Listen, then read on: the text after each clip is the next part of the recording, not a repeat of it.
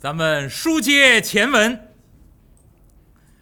石方才宝相国国王传下旨意，命人传旨啊，到宫门外，把这位三藏法师传入宫中见驾。那么三藏法师在宫门以外呀，拿着这个通关牒文，等了半天。哎，终于，黄门关出来传旨，我家万岁，请您入朝见驾。三藏法师呢，拿着自己通关牒文，恭恭敬敬走进皇宫之中，来到金銮殿上龙书案前，三藏法师呢，双手合十。上向向上啊，打了个问讯。贫僧玄奘有礼了，就这一个礼就够了。沙门不拜帝王，你不要说外国帝王，见着大唐天子都可以不跪。过去有这个讲究，就出家人，那您是天人师。那佛祖是天人师，那您是向佛祖学习的，那可以不拜帝王，见着帝王了也仅仅双手合十行个礼，不用跪拜，像大臣一样三三跪九拜那都不用。那三藏法师双手合十，打了个问讯，飘飘下拜，行了个礼，站起身行，阿弥陀佛，念声佛号。今天我特意也发了这条一个法师发的这个微博。那就是这个阿弥陀佛的阿，您要常听我说《西游记》，我所有念佛号都是念阿，而且我也跟诸位说过，我不我不跟那个字典上一样，字典上包括那个标注读音的，包括语文书什么什么什么标注读音都念阿，都不对，那因为编字典的人不信佛，啊，佛教徒念都念阿弥陀佛，这个这个字音非常关键。就一定要念啊！那三藏法师念声佛号，行完礼，往这儿一站，把自己的通关牒文在手中这么一托。宝相国的国王啊，坐在龙书案后，低头往下一看，哎呀，果然从天邦大国而来呀，风神俊朗，仪表不俗，真是。大邦气象啊，气质夺人呐！三藏法师呢，把自己通关牒文往上一递，有小内监呢，把这通关牒文接过来，转手放到龙书案上。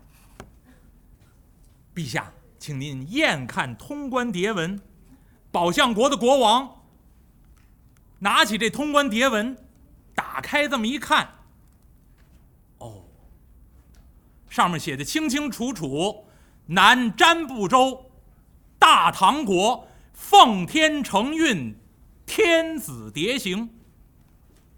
这是开头，有这么个题目。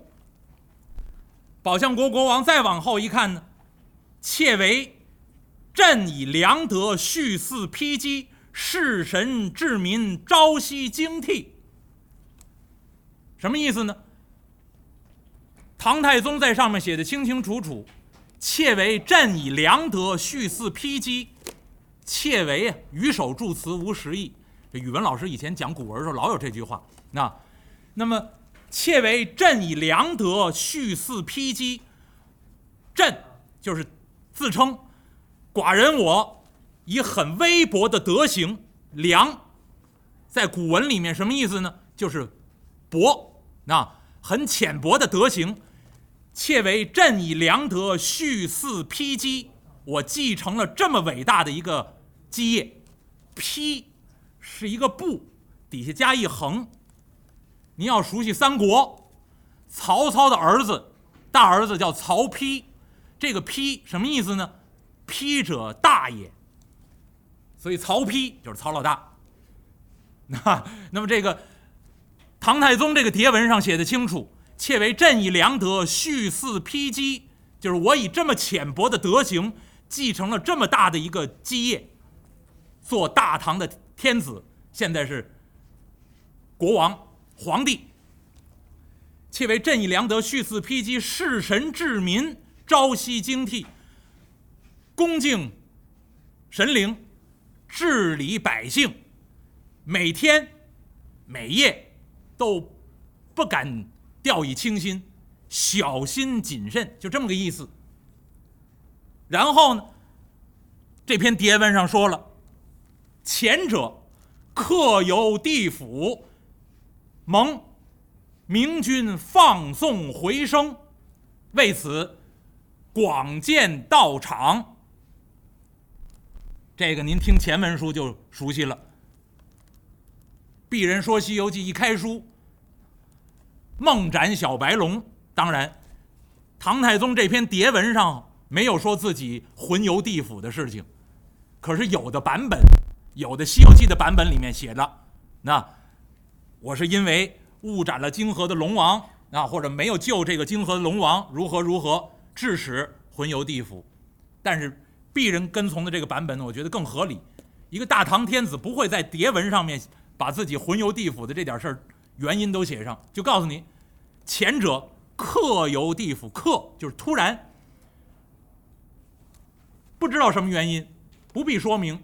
我突然魂游地府，但是呢，感谢明君阎罗王放送回声，把我又放回来了，还阳。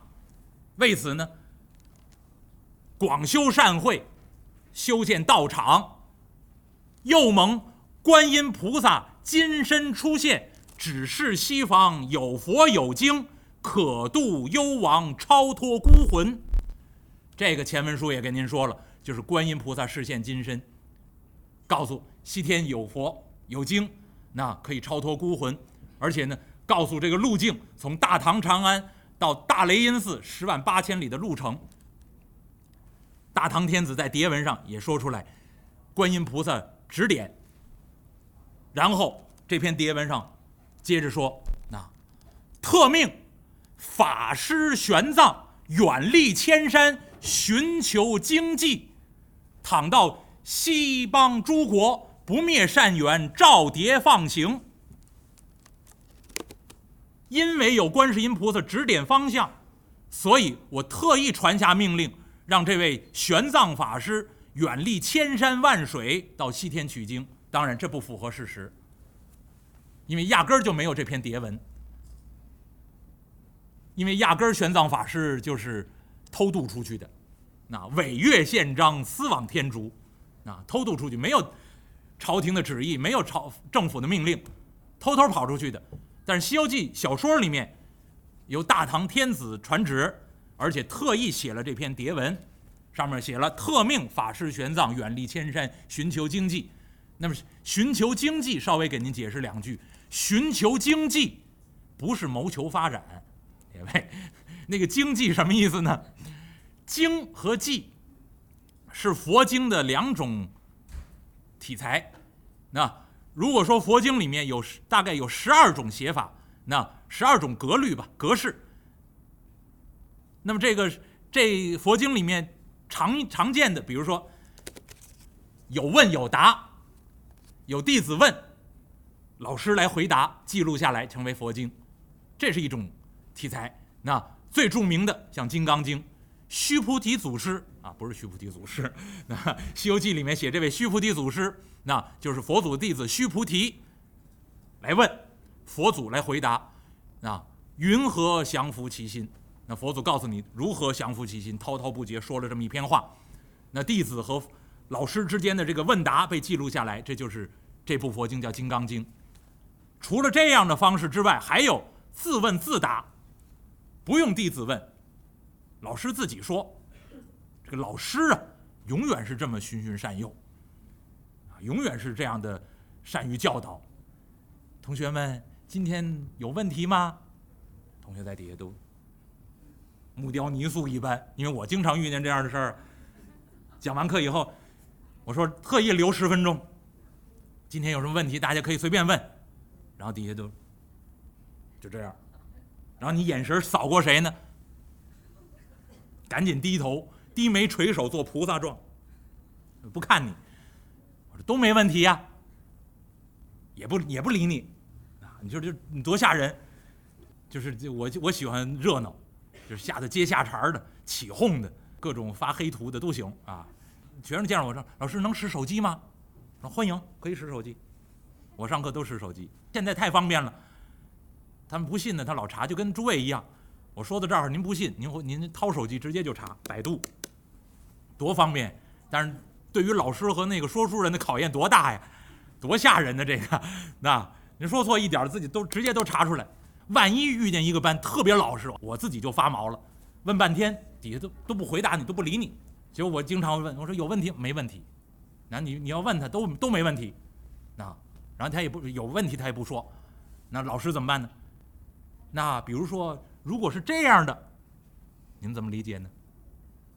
那傻了，那老师就得哦，那是这样这样这样这样这样这样说。